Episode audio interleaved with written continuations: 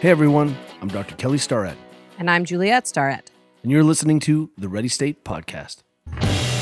You got it. You better stop it. This episode of the Ready State podcast is brought to you by our friends at LMNT. And, you know, we've been traveling a lot lately. And when we do, something often happens to you. We end up in crazy rooms sometimes. You and I were traveling, not recently.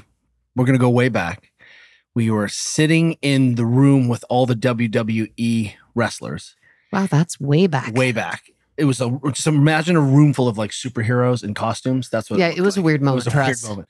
And like, oh, the the Bella twins. And then uh one of the things that they were talking about is we were talking about adding salt into the water. And a lot of one of the Bella twins had just talked about on a podcast famously she had peed herself because she is drinking so much water and she's having to go to the bathroom all the time and it was causing all these performance problems. And you and I were like, yeah. Yeah, because you're not actually absorbing the water you're drinking. Well, you're just blowing out all your electrolytes. So people oftentimes think they're doing the right thing by just doing all this drinking. And look, if you're drinking water with food, we don't need to be precious about that.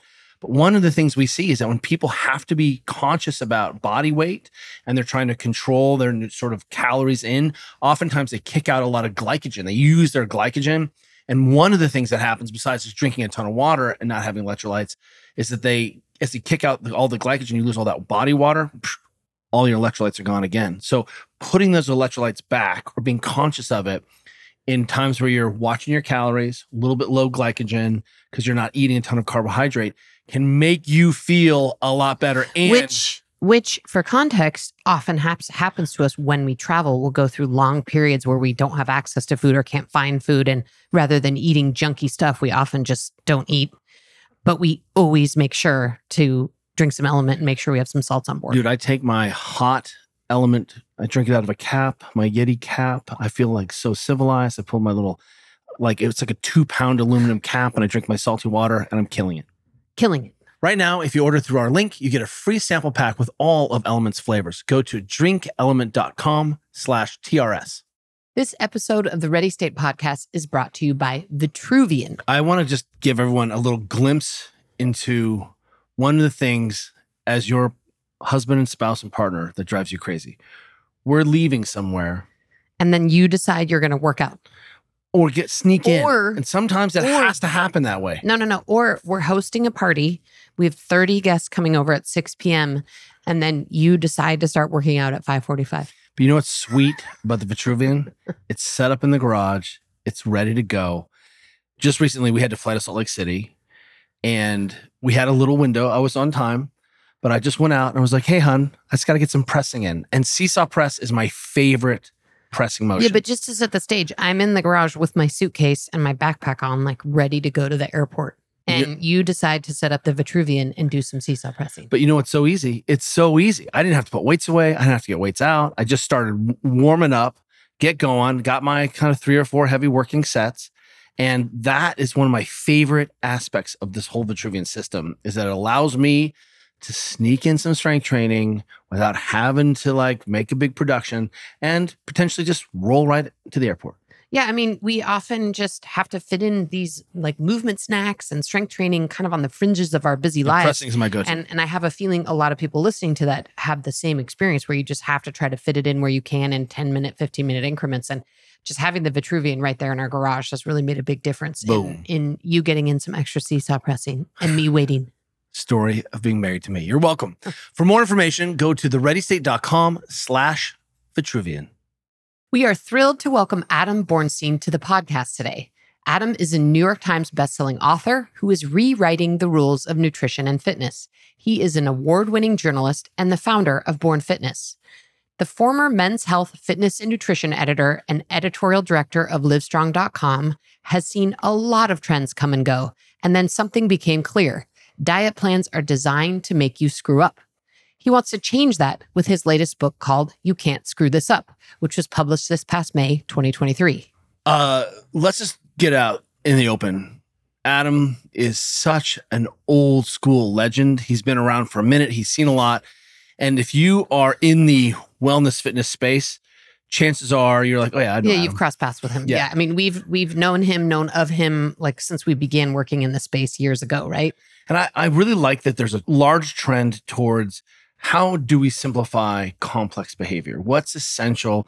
And where do we give people principles so they can get out of the weeds? I mean, we are demonizing bananas. We have to do something different. so, right. So, what I love is that he's taken all of this experience and said, hey, how can we get it better? And how can we help people get it better? Yeah, and you know, a side gig that Adam has that we talk about extensively on this podcast is that he writes and produces Arnold Schwarzenegger's Who? newsletter. I've heard of that guy. Arnold.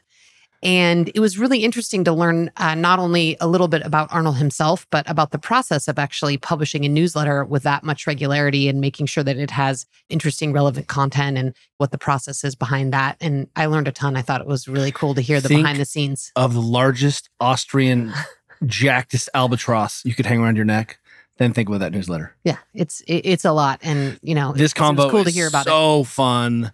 Please enjoy our conversation with with Adam Bornstein. Adam, welcome to the Ready State podcast. We are stoked to chat you up today. I'm thrilled to be here. So thank you for having me. Let me just set the record for everyone. I've emailed and texted with Adam. I know who Adam is. Adam has been in my life for as long as I can remember, but this is the first time I'm actually talking to you. Literally, is like if you're fitness aware, you probably have run into Adam and Adam's work. Okay, well then, should we ask Adam what his work is? Yes. but maybe more great. specified. Great to know you. Yeah, great to know you. Anyway, good to see you. I'll just kick this off a little bit. I mean, you do obviously you and Kelly have been in comms for many years, but you are someone who does a lot of different things from consulting to writing books to the laundry list is long of the things you do. So I would love to spend a ton of time on this podcast talking about your awesome book, You Can't Screw This Up. But before we get to that, tell us a little bit of backstory about how you got into this space and What you're currently doing. yeah, what you're what you're doing, what you're up to. What I'm doing depends on the day of the week, really. How I got into this space, I think, was was an accident. I've loved fitness and nutrition and wellness for a long time, but you know, when I was growing up, it was viewed kind of as a hobby. You couldn't do what I do now, where people are like, "Oh, you're just going to be poor. What are going to? We're going to gym and train people." It's like some horrible thing. So I, I started on a very different track on the academic side working as a researcher both in psychology and then exercise phys. So I'm well versed in being able to read studies, which for a long time I thought was just such a waste of time. Like, what am I doing with my life? I'm not happy. And it ended up being one of most valuable assets because I ended up kind of hard stopping on the research side of things, deciding that I really just wanted to pursue my passion, which was, you know, fitness and nutrition and doing all this. And I, I realized that my ability to understand fitness and nutrition and my ability to read research and understand what people are saying, but then that combination so I could translate it into practical, useful information got me a job at Men's Health. And for many years, I was the fitness editor for Men's Health. I then became editorial director of Livestrong.com when Livestrong was the biggest like go-to site for fitness at the time I was there. We had like nearly 45 million people per month. I was one of those people. I was one. Crazy traffic. It was it was good times. And then I just realized that you know they wanted to, if I'm being honest, they wanted to take the site in a direction that I was not okay with, which was just not prioritizing the right voices, the right type of content. And I felt that there was a social responsibility because people rely on the internet for a lot of shit. And it was like, if we either do this the right way or I don't want to be a part of it on my own. And I remember being in a conversation where I had this great, shiny job. I was living a block off the beach in Santa Monica. And they're like, what are you going to do? And I'm like, I honestly don't know. I just don't want to be a part of doing what I'm doing, but doing it the wrong way. Ended up starting a couple different companies where I got to work with an amazing array of people. You know, everyone from like the best trainers you could imagine to the Tim Ferrisses of the world. And my job was to help amplify voices, take people who had a lot of smart things to say, make sure that they reached a lot of people. And that has led me to working to everyone from LeBron to Arnold Schwarzenegger over the last like 10 plus years. So these days, I continue to do a lot of that. I think that I realized probably about 10 years ago that it doesn't have to be about me in order to make a big impact. So I spend a lot of my time behind the scenes, helping a lot of really smart people get their word out to help others. And so a lot, you know, I've got a daily newsletter I do with Arnold Schwarzenegger. which you told me 10 years ago, I'd be like, that won't happen. But here we are doing that. And then every now and then, when I'm not helping others or coaching people or formulating supplements, I am uh, I'm writing books in my spare time. So you listed some names, and for some people, maybe LeBron would be like the one that would have, you know, stars come out their eyes. But for me, it's Arnold. And I would like to know a little more about what it's like to work with him. I mean, I know you're doing the daily newsletter, but tell me more about him and what it's like to work with him. Because, of course, all of us are probably sort of obsessed with him on some level. He's fantastic. Wouldn't you agree? And his donkeys. And he has donkeys, which, I mean, hello. And a little pi- and a little pig now. Schnelly's got a little pig too. He's got a whole zoo. Let's be honest. He has a zoo. But the thing is, is they're in his house, which is the dopest. And I'm like, if you are Arnold Schwarzenegger, you can have baby donkeys or little mini donkeys in your house. Yeah, tell us that because I want to double click on that crazy journey for a second. But tell us, how do you end up working with that man? Yeah, I think the uh, how did I work with Arnold was I wasn't an asshole. That's the short story. The long story is I lived in Santa Monica for a while and I used to train at a gym called Iron on 20th and Broadway.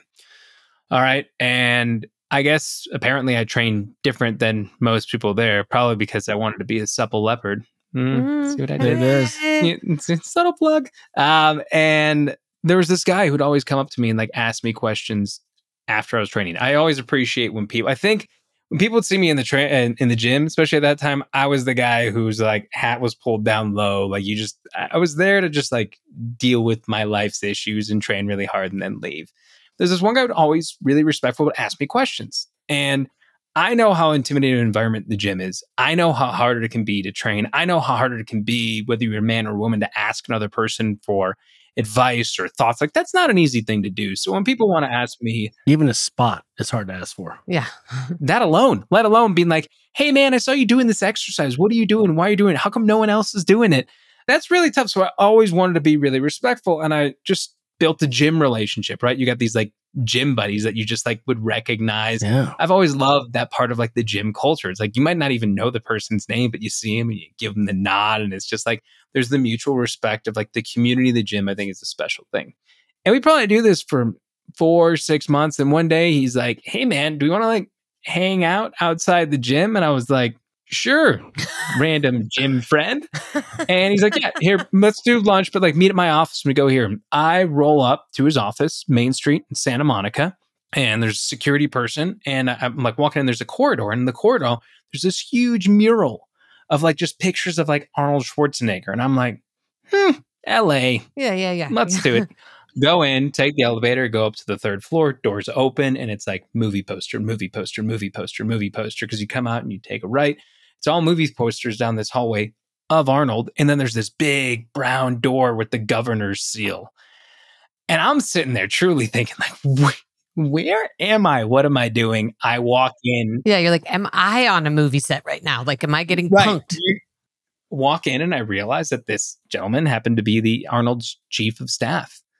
And I was there in Arnold's office and, you know, I got to meet Daniel and build up a friendship with him. And then he gave me an opportunity when Arnold was leaving the governor's office and trying to get back into movies and fitness to really help out with a wide variety of things. And if I'm being completely honest, I did it just for free. I was like, kind of like, I'm like, this is Arnold. You know, he wanted to build a website. He wanted to start creating fitness content. You know, he had been in the governor's office for so long. And I was like, you know what? One, super cool. Two, I've always been of the belief that, like, I don't care how big or successful or whoever I think I am, like, you kind of take that mindset in an intern where you got to just prove yourself over and over and over again. And I had yes. hmm We were just talking about this. Yeah. Yeah. Yeah. I had no problem being like, I got these like big positions, but who am I? Right. I'm a guy that I need to prove myself over and over again. It's like I still believe it's, you know, we talk about LeBron. The LeBron thing was like me spending two years proving myself to open that door, but proved it to Arnold. And that started was now been a 12 year friendship and a relationship where he's just, he is the single greatest storyteller I've ever met because, you know, his, his chief of staff was best. He's like the real life Forrest Gump.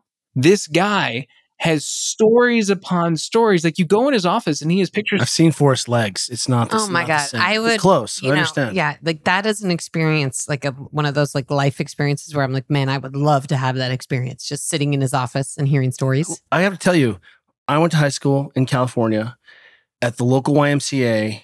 Clint Eastwood was the mayor at the time. You recall that, Lisa.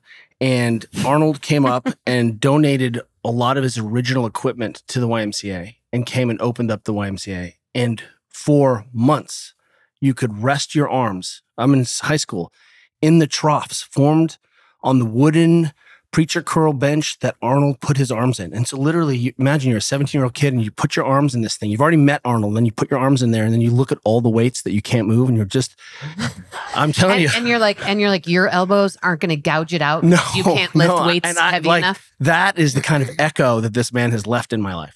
Yeah, he's he's a fascinating human.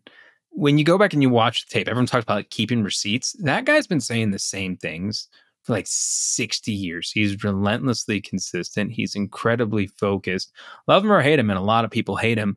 He's unbelievably accountable for everything he's done, good and bad. He doesn't shy away from it, doesn't run from it, which I think is kind of a rare trait because obviously he's made mistakes publicly and he kind of confronts them. And it's just in terms of someone who's been so successful in so many different walks of life, you can't help but be around him and people talk about it. But like, I want to be the greatest bodybuilder. Okay, you go ahead and do it. I want to be the biggest movie star. Okay. I want to become governor of state of California. Okay, I'm gonna do that. Like it's just like when, how it's just it doesn't even seem real. The number of people that read the newsletter, we have been very you've been very generous towards us when we ended up in the newsletter before. And yeah. And thank you for that. We were stoked. I get bombed by the Earned it. by the most guys earned it. diverse set of people and i'm like you you read that newsletter you read that newsletter i mean th- it's crazy how many different walks of life genders personal identities identify with that written content I love that. And it's like we started that in, in January of this year. We've not spent a cent trying to grow it. 20,000 people sign up on the first day because it's Arnold, but there are 550,000 people reading that thing every single day now. Yes. That's amazing. Congratulations. You heard Kelly and I kind of like high ten a little bit on something you said earlier, but just that idea of always feeling like you have to prove yourself. And then I think secondarily, doing work for free, even if you sort of feel like you've professionally already made it. And the reason that Kelly and I were talking about that is he was on a call yesterday and someone said, Hey, Kelly, like, what is it? What's your secret? Like, why are you everywhere? Why are you successful? And, you know, one of the things we both talk about when well the first thing i said was juliet yeah. And, you know, we have this amazing partnership, which is great. But like, we've both been on the circuit talking about how one of the things we do a ton is give our time and ourselves and our energy away for free. And having worked in a world with a lot of coaches and people who work on an hourly basis, you see certain people really struggle to be able to do that. They feel like they reach a certain status and, you know, there's no way they could ever even work for one minute for free. And I just, you know, I think that's a really flawed mentality just based on our own experience of really sort of giving. And it's so cool to see that you've been able to create these amazing relationships and professional opportunities for yourself by just being willing to if be open and learn and do some work for free, even though you were already a boss. if you're presented with that idea if you could do anything and your money was no option what would you do? That's really the answer you're you're giving right now. You're saying hey i've already figured out how to cover rent and food and health insurance. And so my side hustle is working doing the work that i love with really incredible people. And that's what we want to get to i mean i, I feel like that opens a thousand doors and builds a thousand relationships and it really is this lost art amongst a generation of young people because the internet has really confused us about that. So just we want to just high five because it is a hidden talent to say, "Hey, I, can I help?" And like people are like, "What do you want?" And I'm like, "I want to help because what you're doing is really inspiring to me and feeds the rest of my my life." A high five back at you. I tell all of my closest friends, truly, they would say, like, yes, this is exactly what Em says. Like the day that whenever whenever the day comes where I feel I need to do good or help someone or provide my time only exchange for money when everything becomes about business, it's literally like punch me in the face and remind me like, who are you? Because you lost your your way because we're lucky that we get to be in an industry where the impact of what we do is so dramatic. And I mean that sincerely, right? Like we have the power to redirect the trajectory of someone's life. I don't ever take that for granted. And if I only want to get paid for that, I think I'm in it the wrong reason. And I think it's easy to forget sometimes the things that you did that got you in the position that you are and then think you're bigger than that. It's like remember where you came from. Remember the people who gave you the opportunity and if you lose sight of that, you probably lose some of the magic that made you special or made people want to gravitate towards you.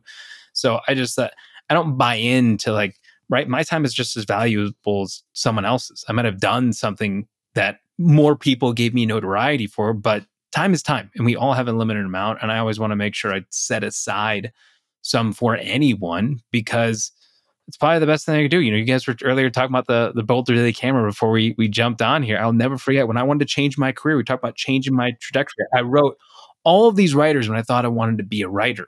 And no one got back to me. And there was a columnist at the Boulder Daily Camera, Neil Woelk, who responded to me. He's like, I'll meet you for coffee. And I sat down with Neil and asked him all these questions. And I remember like he was being like, Yeah, you're not going to make a lot of money. And I remember asking him, like, Well, would you recommend this? And he was like, You know what? I can't remember exactly. He was like, I've been to X number of Olympics, this many Super Bowls. I've been like covering the buffs for like years. And he's like, I was able to keep a roof over my head, put my kids into college. He's like, I love what I do. And I was like, sold. And like the moral of that story is more like, I don't know if I would have made that choice if Neil didn't decide to answer my random email, me with this dumb kid who was no one. And he had such a huge impact. And I'll never forget that, right? Like that is more than 20 years ago now for me. But anyone ever asked me, it's like, Neil took the time to go and do something. I think that's so important. You never know the impact you can have in others. Yeah. And I mean, I think Kelly and I can look back over the years and we can both come up with 10 people who did similar things for us, you know, just out of the blue, picked up the phone or invited us for coffee or whatever, just made a huge difference and huge impact in our lives. You know, before we move on, I do want to ask one tactical question about the newsletter because I know probably some people are on this listening to this maybe create content but you know we're all in this content creation machine because of social media and emails and newsletters and all the content content content that everybody's sort of expected to create to continue this fire hose of content that we're all in. But how are you approaching and getting content for and inspiration for doing a daily newsletter right? A lot of people are doing newsletters but i mean a daily newsletter is a commitment.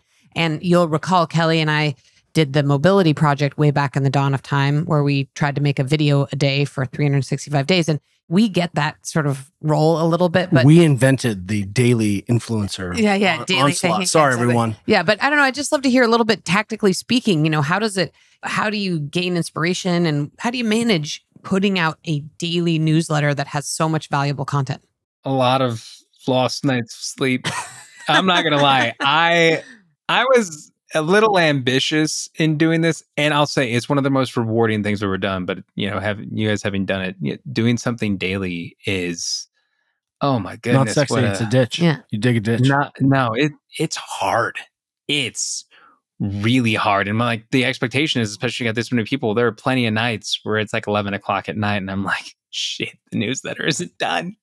And you got to get it done. The inspiration, I think the one good thing about this he- content heavy universe is that there's so much information out there and there's so much confusion. And instead of looking at the information that is being created, I look at where's the most confusion being created. So um, that is like both where is there a saturation where lots of people are talking about one topic, but all saying something different? So there's a lot of noise, but very little clarity, or where are things that people care about, but they're looking at the wrong thing, right? It's so easy in health to sensationalize topics. And oftentimes the thing that gets discussed is what gets the most attention, not what will make the biggest impact.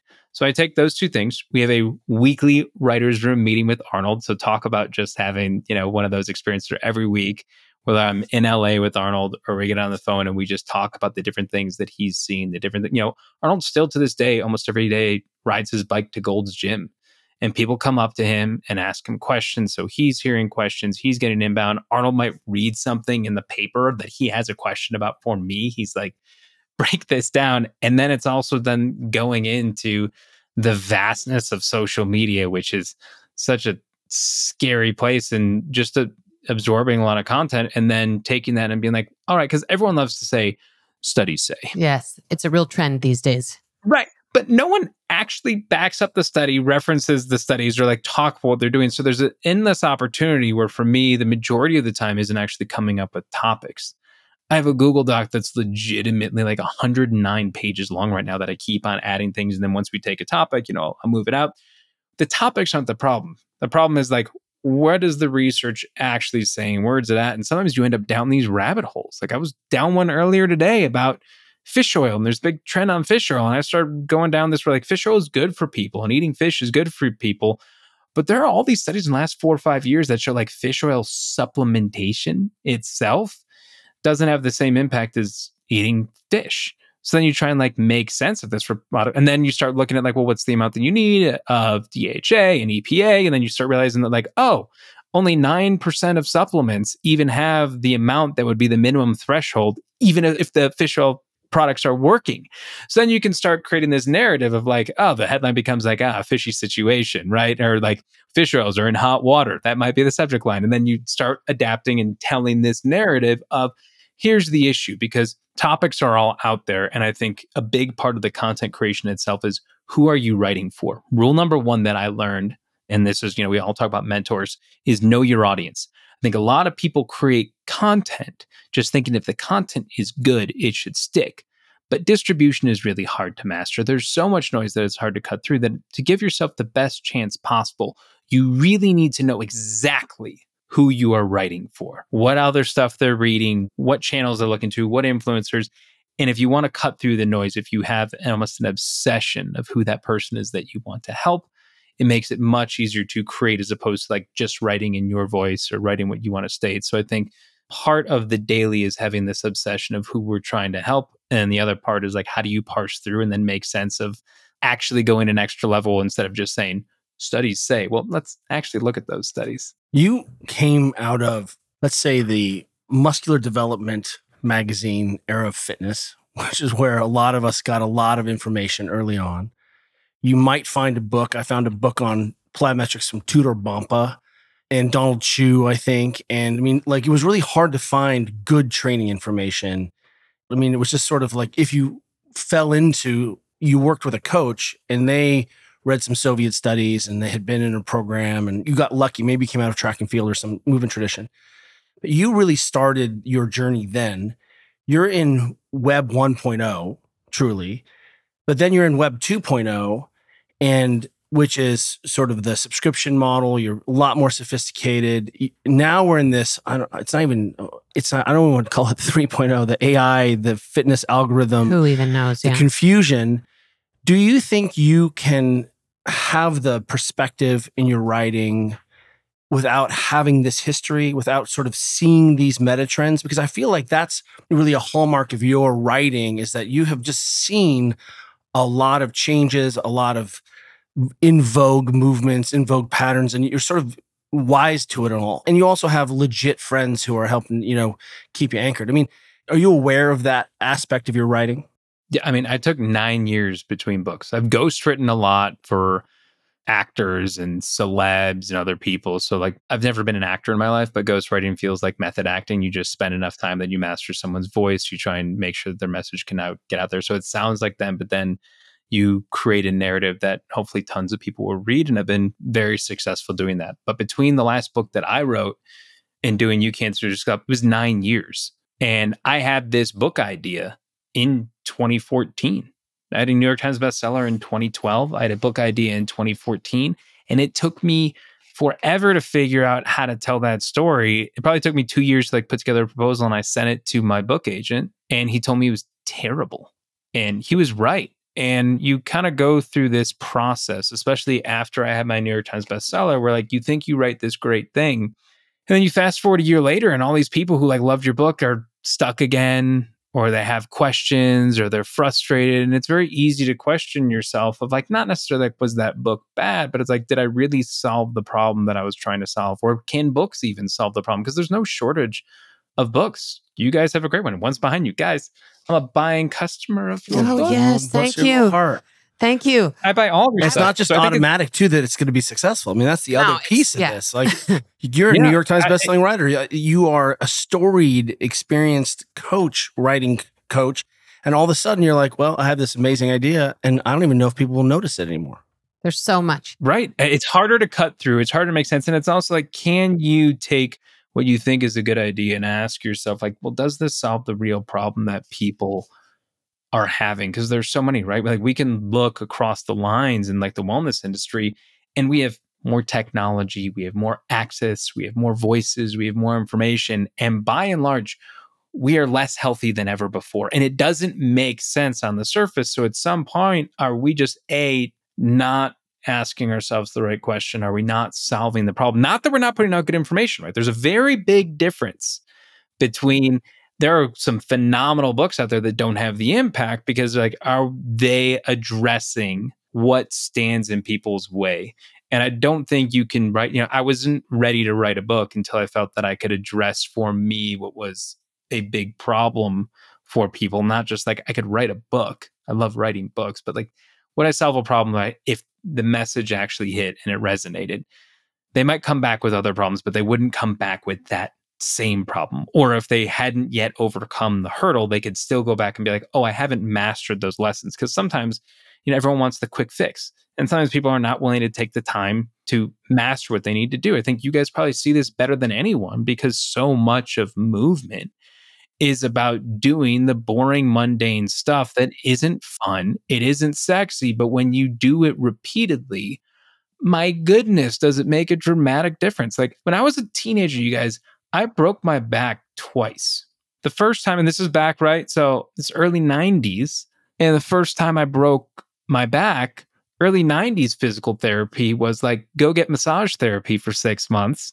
take some pills, and like go back to playing sports. I played three sports growing up. It, yeah, so I spondylolysis L3, L4.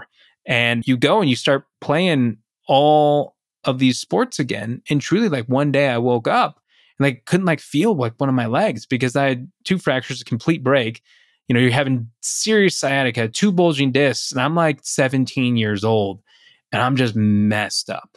And you see the the narrowing of the spine and the lower back, and like at that time, everyone's looking at you, being like, "Well, have fun living a sedentary life." And I was lucky enough that my parents were kind of like, "No."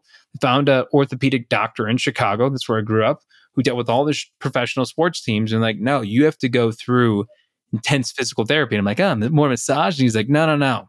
You got to build the core. You got to build the pillar, and like things that are like in vogue now, like glute bridges and single leg work and like rotational, anti rotation, and just truly seeing the body. That more than anything, like what really changed my trajectory, I was given a future where it's like you can't do any of these things you like. You're pretty messed up at a young age. You're literally broken. You have two breaks in your back. You're in constant pain. What are you going to do? And I had be like, this is the track you have to do. And I became fascinated with movement and corrective work and mobility at a young age. And when people are like, well, can you not do anything now? I'm like, yeah, man, I can deadlift 500 pounds, but you broke your back twice. And it's like, yeah, because I did the boring stuff and it became a habit. It's something that I just do. And if you can get that to click, life changing, but like you brought the presence to know that like getting people to do that stuff, there has to be some sort of Trojan horse to get them to act.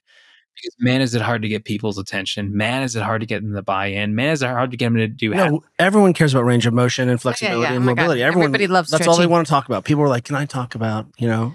Okay, so I, I want to get into Fail. some specifics about your book, which I want to say I personally really enjoyed and had a great time reading. Thank you. And I also want to tell you that you're a brave man to step on the rake that is writing a book about anything related to diet or nutrition. It's not a rake; it's a Uh, rail. it's Like, a rail. Licked the third rail. Yeah, you licked the third rail, but I think you really did an artful job of it. And so I'd love to just hear a little bit about. You said it took And- you a long time to really feel like you could realize what this book was and you felt confident it would solve a problem for people. But tell us maybe a little more about the why of this book. Yeah, and I, I want to start by even just pointing out the titling is so reflective of a person who's been around for a long time and isn't saying, I have 100% of the answers.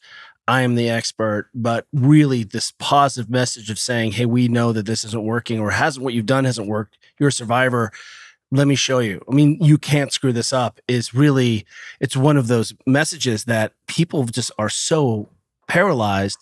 And I just want to give you props for even just that opening salvo approach makes it accessible and how important that perspective of your writing is. Thank you. That really means a lot to me. And, you know, I think that the book itself, The Why, was first and foremost I need to realize, like, like we saying, there's no shortage of all this information. There's some really good nutrition books out there, and like people are just like they have no idea, and there's some absolute just hot garbage, so bad, so ridiculous, so manipulative. And I started asking, like, well, where do we really see behavioral change? Because this is what it, this is about, right? It's about behavioral change. It's not about nutrition. It's, not, it's about behavior. How do we get people to change behaviors?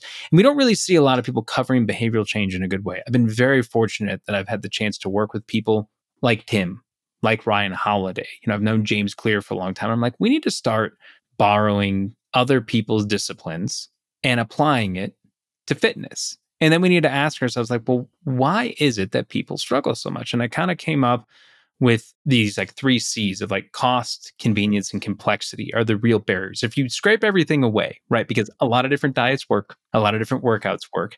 The problem is that people can't get them to work for a long period of time because no one can be consistent. Things end up being too complex, or they end up being just like a haves versus have nots. So if you've got a lot of money, this is great because you can buy your way there. And if not, good luck. See you later. Good luck having a terrible, unhealthy life. So it's like, well, how do we account for that? And then, you know, I took, I worked with Tim for five years, and Tim's question to me all the time when I would like be helping him with business stuff was like, what would this look like if it were easy? And I always hated the question. I knew it would like be coming and it'd be like, I'd be like presenting all these things like, yeah, but Adam, what would this look like if it were easy? And I'm like, ugh, Tim, you're so smart. And why are you making me answer this? And I realized that we don't ask that question in nutrition. We actually go the opposite way. We're like, how hard can we make this? And then if you can do this, you will be successful. But there's no way you'll ever sustain this in a real life scenario because when you're busy and stressed and overtired, or you drive by your favorite restaurant, you're just going to break and then you're going to feel terrible about it. And the thing that I kept on hearing, because the one thing I've learned from doing books is always have people read it beforehand. And two, always have people take the plan. And I don't talk in absolutes, but always have people read it and always have people take the plan. So I put 500 people on this plan, put them in a Slack group, and the people who are having the most success, the most success kept on saying to me, like, I'm going to screw this up. I'm going to screw this up. And I'm like, wait a second, where's this coming from? Because this was not originally the title of the book, but it became so clear that what stands in people's way is their own mindset and their own perception of what it takes to be healthy. And what it takes to be healthy is not what you've been told. And there are different tiers to health. A lot of people who just want to move better or feel better or lose 10 pounds, the things you have to do are actually pretty minimal. But what you're told to do is something so extreme that the moment you get off of it, you gain the weight back and you think, I'm broken, I'm horrible, I can never eat carbs again. And I'm like, no, no, no. You could have done a fraction of the work to get the same output without having any of that emotional disaster. And then I realized that emotions are such a big part of our everyday life has anyone ever covered the emotional side of like how people feel about a diet or how people feel about food or how much anxiety they have every time they eat? And as I start kind of putting together this puzzle, I'm like, oh my goodness. That the issue here is that we constantly are expecting ourselves to screw up. The things that we perceive as screw ups, like having sugar or eating in a restaurant, is not actually the screw up. It's the compensatory behavior itself. So if you can refrain from getting people to think, I'm going to screw this up, and then when they do the thing that they've been taught is bad, you tell them, no, no, no. This is actually a part of the plan. They no longer catastrophize. They no longer spiral. They no longer pile up all of this stress and anxiety and guilt.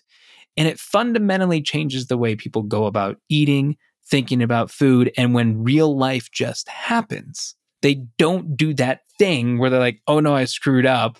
I'll start again on Monday, but Monday becomes like the following Monday, and the following Monday becomes like the following year. And that is the pattern. The average person will go on a diet for four to six weeks, and then they go off of a diet for 12 to 16 weeks. And if you just do that math, it's pretty staggering to the point there was a study at UCLA that compared dieters to non dieters, and the average non dieter gains 1.2 pounds per year, and the dieter will gain anywhere from four to six pounds. And the thing is, during the first four months, they lose a lot of weight, but then the next eight months, they gain a ton of weight because it's that yo yo approach, as opposed to if they would have done nothing, they would have been better off. So it's helping people get off that crazy roller coaster ride, which really truly becomes a mind game. Hey, Ready State listeners, if you like what you're hearing, please subscribe and leave a review on iTunes to help others find our show. This episode of the Ready State podcast is brought to you by Momentous. One of the things that I hear as a theme for you is that you and I have both crested 50 and somehow you become a little bit more obsessed with the fact that everyone could benefit from having a little more muscle on their frame as they get 50. Yeah, I mean, having muscle mass on your body is like a 401k for your body. And there's a people who are calling muscle the longevity organ now. And Do you know how vindicated I feel? That's true. You should. You know, and what I see around us in our community is a lot of people who are working hard and exercising, but Yeah. often already showing the signs that they're losing whatever muscle mass they did have and not very focused on trying to maintain what they have or even put on ad- additional yeah, muscle. and and let's recognize that I may be an endurance athlete. I may be a person who society has said that being skinny really works, and that's the model. Or I, you know, have a, a reasonable idea about for me about what my body should look like. That's independent of the fact that everyone really could be rolling into their 50s and 60s and 70s, holding on to a little bit more muscle mass. yeah, and you know, my sort of you know muscle mass stack, if I could uh, Oh, call it that. Whoa. um, Easy, is- bro. Is you know I'm trying to eat between 150 and 180 grams of protein a day, and I'm taking five milligrams of creatine every day, and that's quite a bit of protein. And I find that if I'm able to supplement with 20 to 40 grams of protein powder every day, you hit the I really can pretty easily hit that number if I just eat a normal amount of protein at my other meals. And so, you know, those to me are like the two supplements that, you know, you'd have to take from my cold dead hands, especially as a 50 year old perimenopausal woman. dude, jacked and tan. I always talk about the 50% of the jacked and tan plan being the tan part, but I Yeah, really you- appreciate that you- you're yeah, on you- you're on I- I'm on the jack part. you're on the jack part. Hey, if you want to learn more and get your own meathead Juliet stack, longevity stack, go to livemomentous.com slash TRS and use code TRS for 20% off your first purchase. This episode of the Ready State podcast is brought to you by Yeti. What we want to talk to you about today is our love affair with the Yeti Yonder water bottle. I know we're obsessed. We are obsessed. One of the reasons that I'm a big fan of the Yonder is when I go on travel, and I know this is going to be matter to you. You are going on a crazy bike packing adventure with Rebecca Rush, Yes. and you're going to be like four or five days in the wilderness carrying everything, and you're riding a long way. I'm, I have done this before I'm terrified.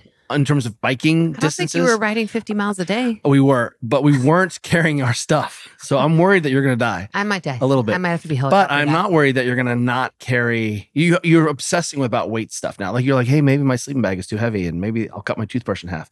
But what's great about this yonder is it comes in actually a big bottle size, so you will be able to carry enough water, and the bottle itself is light. You can't do that with. I just don't think the bladder works great all the time, right? In terms of Can't always cooking and yeah. dealing, and then also bike bottles. No, no, no, bro. No, it's not The gonna work. yonder solves that problem. And did we mention super leak proof? Yeah, and you know, we love insulated bottles and we we definitely trade off between the two, but because we do a lot of travel and a lot of outdoor adventure, we also use the Yonder bottle a ton. It's like an really important part of our water bottle quiver. I don't know and if you- something we use on the very regular. I don't know if you know this, but I'm not actually a small kid. And sometimes I'm like, it doesn't matter. I'm already so heavy. Put the heavy thing in my backpack. Nope. Nope, it does matter. It does Even matter. for you. Always matters. Look, if you want to get your own Yonder, go to thereadystate.com slash Yeti. Man, I mean, there's so much to unpack there, but I love this. And, you know, one of the things we were just talking about yesterday, we talked about quite a bit as we've been promoting our own book, Built to Move.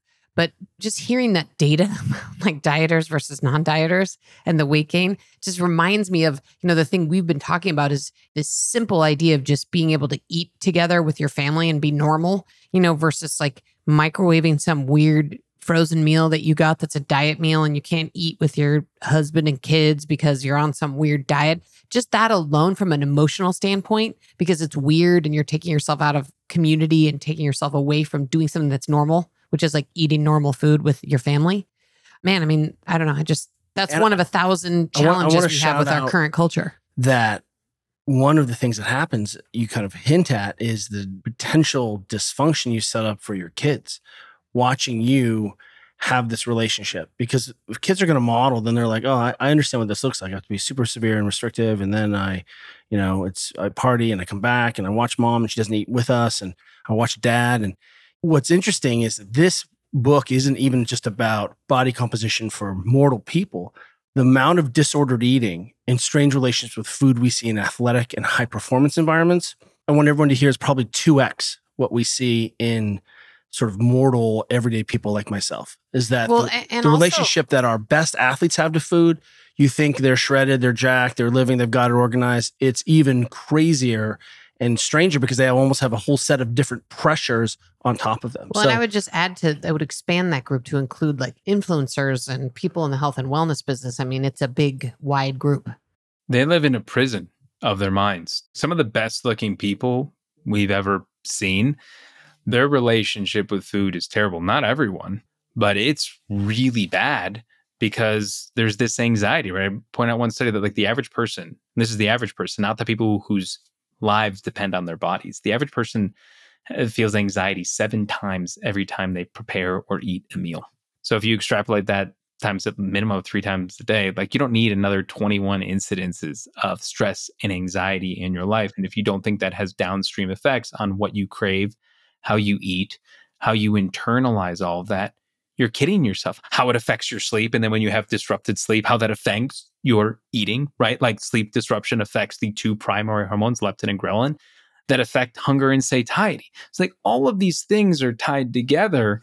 And it's amazing to me that, right, the simple act of being able to sit down and eat a meal with your family can create so much anxiety. But I have parents to me all the time who feel like they can't eat in front of their kids. They don't know what to feed their kids. They don't know what is okay, or that they eat great and then, like, in you know a dark corner they eat something that they feel guilty about and they just go crazy on it. First of all, they shouldn't even felt guilty in the first place, but like why are they craving that right? We are people that we want what we can't have. There's this fascinating study that I talk about in the book, and there was in the journal Appetite, where for one day and one day only, the scientists identified forbidden foods. So the foods that you know you don't want to eat as much of. You can have them sometimes, right? So it's going to be kind of the ultra processed bakery type of foods. And they told people let them eat ad lib, right? So you get to eat whatever you want during the course of the day. We're going to monitor you for a day. Just don't eat these foods. Whatever you do, don't eat these foods. Don't eat these foods? Cool. Don't eat these foods. What happened? They ate 133% more calories, right? It's like you had one job. Don't do this. But we see it repeatedly over and over and over again. The more we tell people that they can't have something, the more that they desire it, the more that they crave it, as opposed to when you actually give people some leeway to enjoy this. They eat it less often because they just, it feels good to know that it can be there. And when they eat those foods, they find that it doesn't actually serve them the way that they thought. The worst thing that you can do until people have mastered better eating habits is to take everything off the table. People always ask me, like, well, where do you start clients with? I'm like, the place that no one expects. I ask people what's the one food they love most. And I'm like, all right, we're not getting rid of that. We're not getting rid of that because I don't want you starting this plan off waiting for the day that you can be like, Adam, you're fired and I'm going to go and eat my pizza because screw you. You took that from me, right? No, I want to show you that you can have the things that you love and you can build healthier habits around it. And when you actually develop those habits and when you don't catastrophize your behaviors, two things are going to happen. One, when you eat the pizza or whatever it is, you're not going to feel bad. Two, as you actually develop these habits, you find that you crave the pizza or the thing much less because you find out what serves you better. It's like anything else in life, but we're obsessed with this idea of discomfort. There's a whole chapter I have on this idea of comfort where change happens in discomfort. But the biggest mistake we make is that if you think of the Yerkes Dodson curve of like anxiety and performance, we create so much discomfort, right? So this is this inverted U where you're looking at stress, anxiety, and performance, right? And at one end, where there's a ton of stress and anxiety, performance is super low. So this is where you can tell people you can't eat anything. You're training six days a week. This is boot camp. Don't screw it up. The other end, when you also see really low performance, there's no stress or anxiety. Eh, sit on the couch. You're fine. You'll be healthy. You'll be great you need to find this sweet spot in order to bring out people's performance. And as they get better, they grow as people. So I think that the idea of the comfort zone isn't like you have to abandon all comfort. You actually need to expand your comfort. The example I give in the book is like if you take a new trainee, right? First day ever in the gym, you can have two options, right? I can have them do some body weight movements, like even body weight squats, three sets of 10. If you're doing them well, keeping the tension on, the next day their legs are going to be crushed because they just haven't done that. They're not going to be able to sit on the toilet. Or they can walk in, I can load up a barbell with 300 pounds and be like, yo, let's go do this. You got this. They're going to be crushed, but they're probably going to die. And they're never, ever, ever come back. going to step in foot in the gym again because like the level of discomfort could be relative, should be relative to where someone is if you truly want them to grow. Diets don't care where people are. Say, I'm cutting out this, I'm cutting out that. You're going to eat all of this. And you're like, go ahead and succeed. It's like throwing someone in the deep end when they've never even stepped foot in water. It's absolutely insane. But every diet does it because we've been wired to think this is how we have to eat. This is the suffering I need to have in order to be healthy. And it's truly the worst way to build a healthy habit. Healthy and suffering, how those became conjoined. It's amazing. It's so broken, right? Like when you do something good for you, not to say that it's not hard, not to say there's some discomfort, it should on a net make you feel better, right? That's the idea, right? Pain goes away, you have more energy, you sleep better, you get stronger. People conflate this like suffering with health in a way that's so bizarre, probably to all three of us, but we see it everywhere. And it's like it's a huge part of like what's wrong with the industry. Of like, no, no, no, you you should be in pain. You should be enjoying your meals. It doesn't have to be this hard. So I'm going to pump this Tim Ferriss question back at you. What would it look like if this was easy? Because, you know, I think the three of us could wax on and on. And, you know, we have our, we have very similar ideas and about trying to help people think more expansively about food in our book as well, Built to Move. But what is the way? And one of the things I love is that you actually have a specific plan about how people can actually go out to eat. Because again, when we're talking about mental health and communing with others, like one of the things we do together is we eat together. And one, oftentimes, if you have a social life, that involves going out to eat.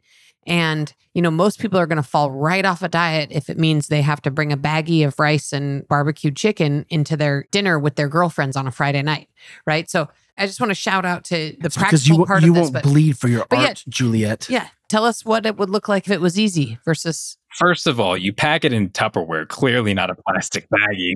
Oh my God. I think, you know why I say that? I, I have to just quick side thing is Kelly's grandfather, Jack Starrett, had a heart attack actually. And he literally would bring to like out to dinner. He would bring like baggies. Someone told of- him fat was bad. Yeah, it was the, you know, it was like the fat free time of of, you know, one of the many phases of restricting things out of our diets. But yeah, he would bring like literally like a Ziploc bag of chicken in his pocket to a restaurant. You're not wrong. Right. So that's where I get that. It's been done by a Starrett. Respect to Grandpa Jack for that one. What a boss. I think there are a couple things, right? Yes, there's, I lived for two years, I traveled every week, Tuesday to Thursday. So I had to like learn how to eat at restaurants. It just became like a part of life.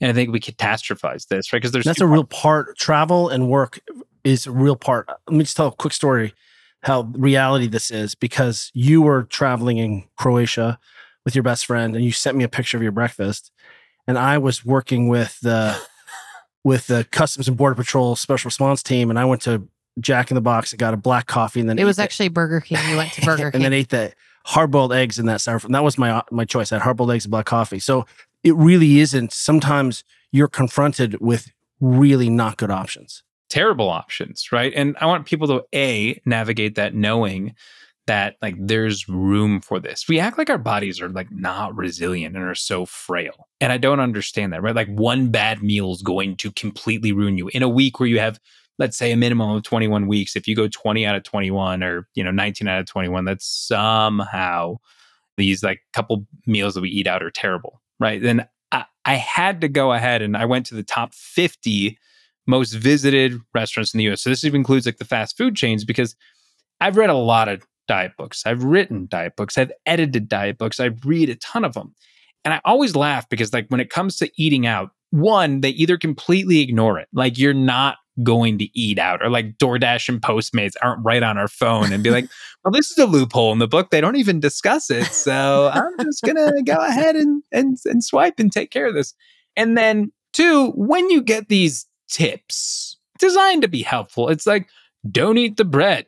Don't touch the chips when you're out at Mexican. Never order dessert. Order your entree, cut it in half, and set aside the entire thing.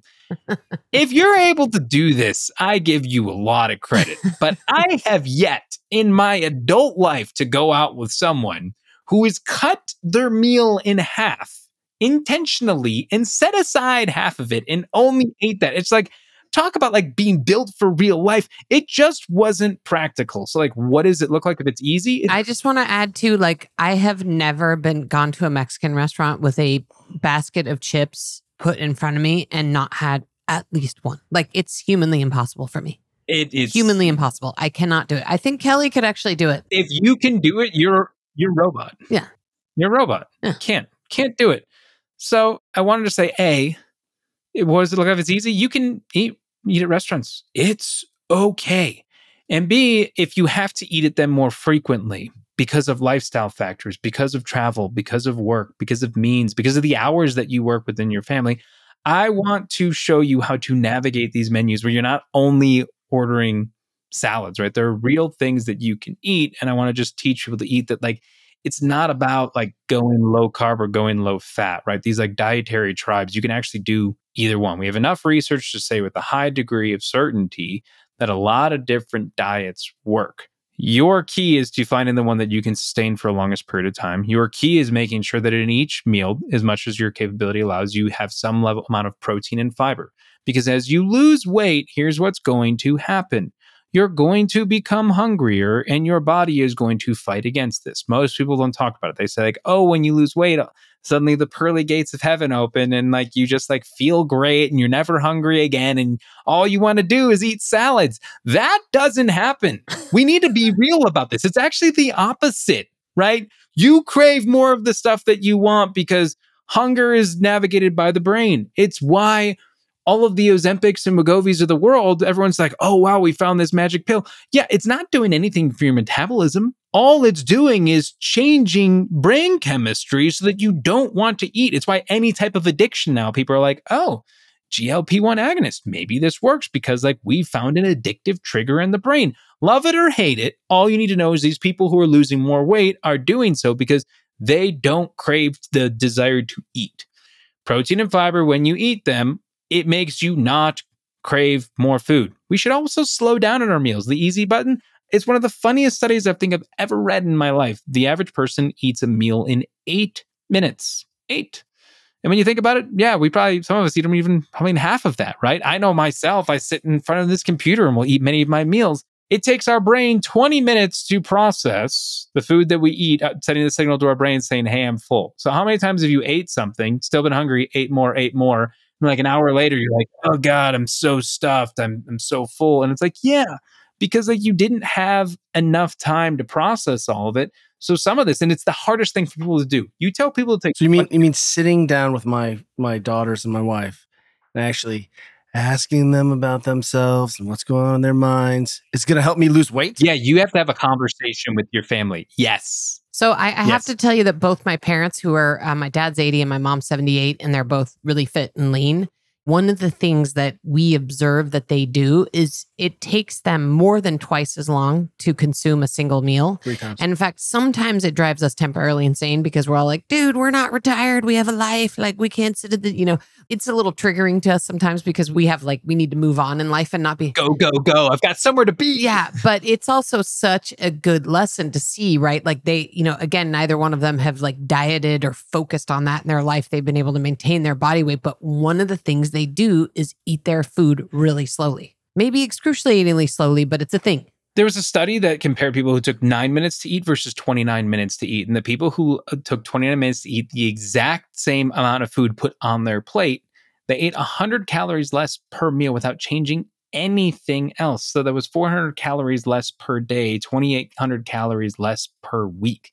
Right. When you're like, like, how do I lose weight? Like, slow down the pace. And it's true. It happens. It's a whole day of calories. Yes. It's fascinating. Like when you slow down or when you go to a restaurant where like they parse out the meals, how much you fill up just because, again, when there's food in your stomach, it sends a signal because your body is biologically not wired to just keep eating unless you're eating the wrong things, which is a whole separate topic, right? Ultra processed foods do appear to be that one category that we need to limit because they don't function in our body the same way. In the same way that if you eat mostly whole foods and somewhat processed, right? Olive oil is a processed food. We don't need to demonize all processed food.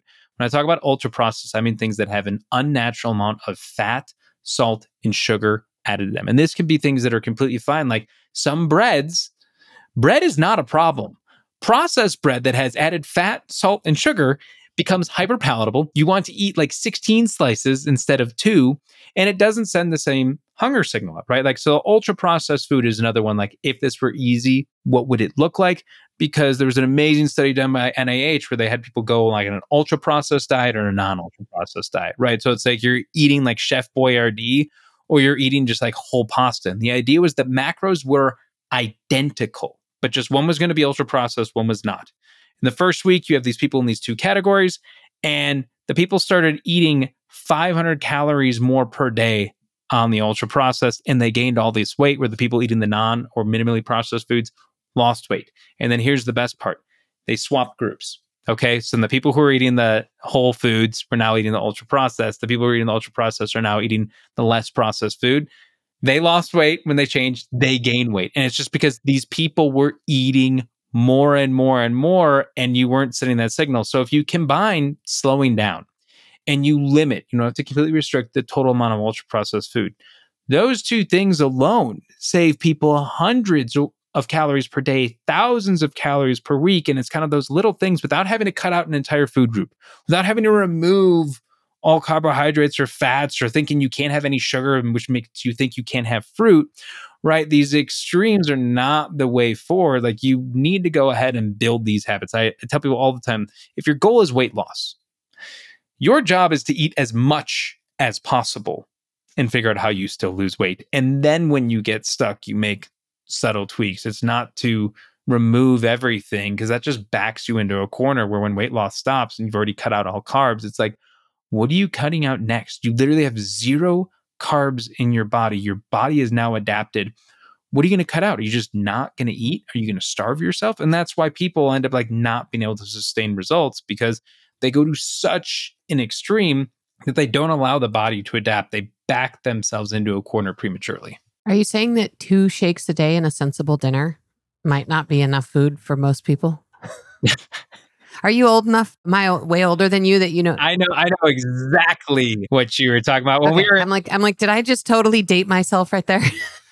I don't know if you've had an ice cold slim fast. Ice cold slim fast in the middle of summer. Never gonna turn down. I mean, but they would make it look so good because they put in those like tall, like milkshake style glass for your Slim Fast. yes, with like a High with like a cool straw, Oh, and you're like, me up. yes, I can do this. I like milkshakes. Um, it's amazing. Okay, so I would like to just go back a little bit to this travel piece in part because we both travel a ton. We have a ton of friends who have high level jobs who have to travel a lot for a variety of reasons. And I'd love and, and to it backs up because suddenly they're asked to go out and drink.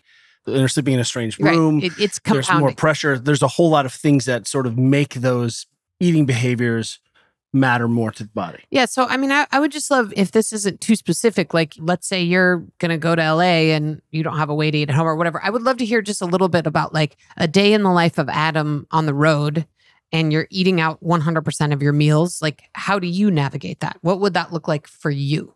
I'm a big fan of this like plus one ideology, where in any given meal, you're going to start with like a protein, a carb. That is kind of like the base of any meal. I'm like, if I'm building a plate, there's protein and carb, and I decide whether I'm going to add a fat or a carbohydrate. So if I'm going to be eating a pasta based meal, I'm probably not throwing it in a cream sauce or having something else. If I want to go a higher fat meal like a burger, I'm not getting a ton of fries. So the principle for me is just like if protein and fiber make up the majority of the meal, all right, you're going to have a plus one, and that's it. And then I'm trying to create parameters that allow me to not be my own worst enemy.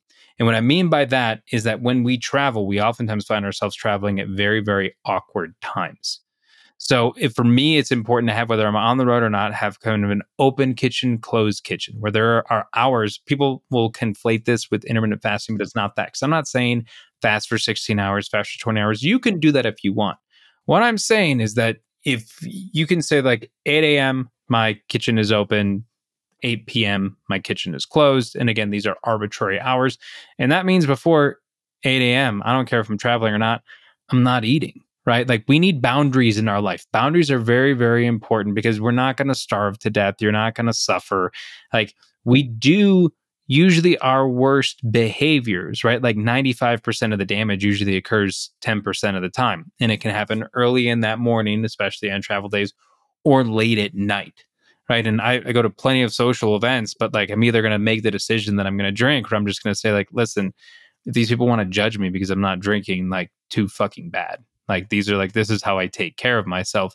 So uh, the day the parameter the is about saying I have open kitchen, closed kitchen, so I don't end up eating like six burritos at 2 a.m. because I was out drinking, right? I'm just not going to do that because that's not when I'm eating. Like if I didn't get my food in, I didn't get my food in. When I'm on the road, knowing that things are more caloric, I have to reduce the number of meals that I eat per day.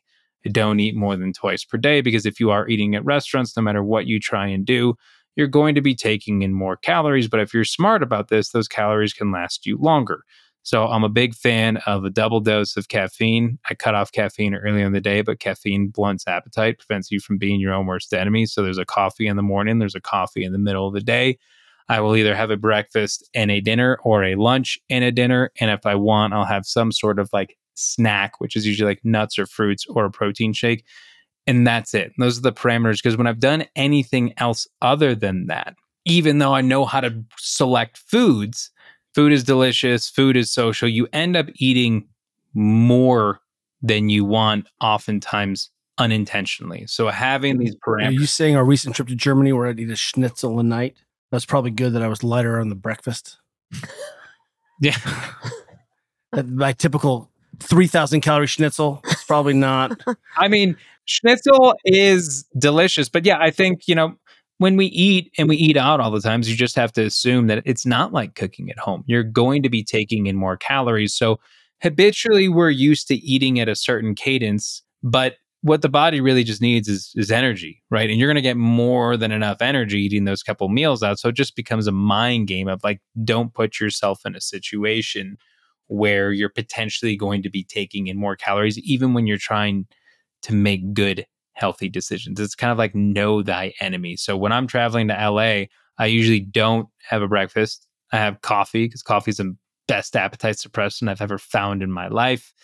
I get in, I'll have a lunch, I'll have a dinner, and that'll do it for me. And if I'm absolutely like starving in the morning, I usually have like fruit and nuts or like a protein powder on me where it's just like if the hunger pangs are so much, I have a backup option that's just really convenient and isn't going to be that bad for me. I'm my kids make fun of me. I always have an apple in my backpack. I always have an apple. Like when I'm traveling, there's like always an apple. It's called there. an emotional support apple, everyone, just so you know. It's there if you need it. I love it, but they're going to remember that about you, right? Like, isn't that cool? The like, They will. They that- they got a lot of things. They're like, you're so weird, Dad. yeah. I mean, there's going to be a lot of things. I do love the two meal a day thing, and I realized actually, in Kelly and I default to doing that without thinking about it, Much. especially when we are doing some kind of like, you know, we recently just flew to Michigan to drop our daughter off, which is basically a cross country, you know, East Coast flight for us. So it's like an entire day affair to get there because of the time change. And so we we usually pick up like a decent lunch in the San Francisco airport and we bring that on the plane. We have a coffee and we eat that at some point on the plane. And then by the time we arrive and get wherever we're going, it's dinner time. So we eat dinner. And that's kind of it, right? Like we eat those two meals and we don't eat 65 bags of pretzels on the plane. And we just, you know, we kind of try to limit to that. But I hadn't really thought about that as an, a strategy and I love it. Even the traveling, I was just I was thinking about even our daughter recognizing that she would have a coffee in the morning when she was traveling with her friends, and then they would eat lunch and dinner. Mhm. They just were like, you know what, we're not hungry in the morning, we're traveling, and we're broke.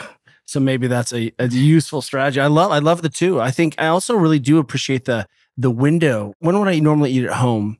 Because how many times are we at the airport at a strange time and I see a line of 30 people getting strange, crazy sandwiches and you know, frappuccinos and and I'm like, that's so much. And it's 5:30 in the morning and everyone's queuing up because it's a habit and it gives us something to do versus I'm like, I'm not even hungry yet. So I like that window. There was one time when we were just traveling for work in Austin, we got slammed, we ate dinner outside the window late. We were like, oh, we'll just get some burgers. And then we like, was like 10 o'clock at night. And you and I stayed up all night with the meat Oh, sweats. I mean, yeah, the window's actually really helpful. I mean, even last night we went to our kids back to school night, didn't get home till 9:15 and we eat dinner. And guess what? We didn't sleep that well. Shocker. Kitchen was closed. Maybe one of the things I've changed my mind most about. I'm a nighttime eater, you guys. I said I have nighttime obesity. I would like eat everything. And then you start kind of measuring how it affects sleep, or I check like, does this impact HRV? If I eat close to sleep, Talk about just torpedoing your sleep, just like Me too. ruining true. your night. For me, it's worse than alcohol. Alcohol's not great uh, for my HRV You at have all. half a drink. And, you know, I barely have that. But I mean, literally, if I had a night where I ate right, a big meal right before bed or like had a drink or two right before bed, my heart rate variability would suffer more from all that eating. You know what I think to myself? You too. I think that's really a nice tip for all the people. But I'm telling you, HRV is wrong. I'm a human hunting animal. And if I have to hunt at night before I go to bed and Oh my God. my body is adapting to I that, totally have nighttime obesity too, though. I'm like with you. I I feel could you. just basically not eat all day and then eat at night. Kelly Starrett, hunting animal. nighttime Hunting, hunting, animal, That could be your next book title. Nighttime hunting animal. diet.com. I uh this is amazing. And really what's really interesting, I just want to highlight for everyone that you didn't actually tell me what to eat or what not to eat when I travel. I'm a uh, nutrition agnostic. you didn't say any isn't that interesting Mhm. and what you said was here are some principles that can help you and then do what you want to do within that principle thank you for that and just to double click on everyone this book it's really wonderful i think it's a really wonderful we have conversations about nutrition with our elite world champion athlete friends who are under fueling who have strange ideas about body composition i was talking to a in season World Cup athlete recently who said, Hey, in this break, what do you think if I tried to lose a couple pounds so I'd be better in my sport? And I said, In the most high stress time of your life in this World Cup, you want to try to lose some weight. I'm like, let's try to change your body composition or recomposition you next season. But right now, let's make sure we don't end up in a deficit. That pressure came from him thinking he needed to change his body composition in order to perform because some body composition thing was going to make him perform better. And so it's not just moms and dads trying to make their way in times of change. Really, these principles and these foundational ideas about a relationship to food affect all of the people in our community. And this book is such a wonderful touchstone about getting people to the right brain set. Thank you. And I just want to add too that we are in a phase of our life where we're all about how can we make information as accessible and relatable as possible and are like you obsessed with behavior change and environmental change and realizing that that's the thing and that these principles are the thing and this book is all of that and more and I think it's really going to be helpful to a lot of people. So if you're listening to this, you should check it out. You guys are too kind. Thank you. On that note, where can people learn more, subscribe to the newsletter, pick up your book, follow you on Instagram? Give us all the deets. It's like my my digital card. So social media, everything's at Born Fitness. Name's just stuck forever. If you want the daily newsletter with Arnold, that's arnoldspumpclub.com. Arnold's Pump Club. Easy to remember. And more about the book is my favorite URL I've ever created. Can't screw this up.com. we just dropped the U. Can't screw this up.com to get the book.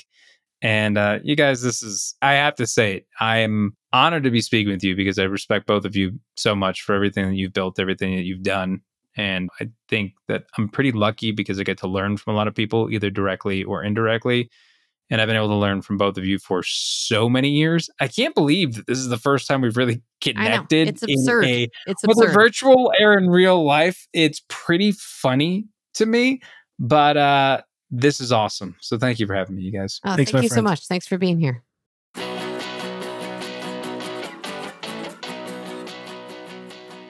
Thank you for listening to the Ready State Podcast. If you like what you're hearing, check out all our episodes here or at thereadystate.com. And be sure to subscribe and leave a review on iTunes to help others find our show. Check us out and follow us on Facebook, Instagram, and Twitter at The Ready State. Until next time, cheers, everyone. You got it.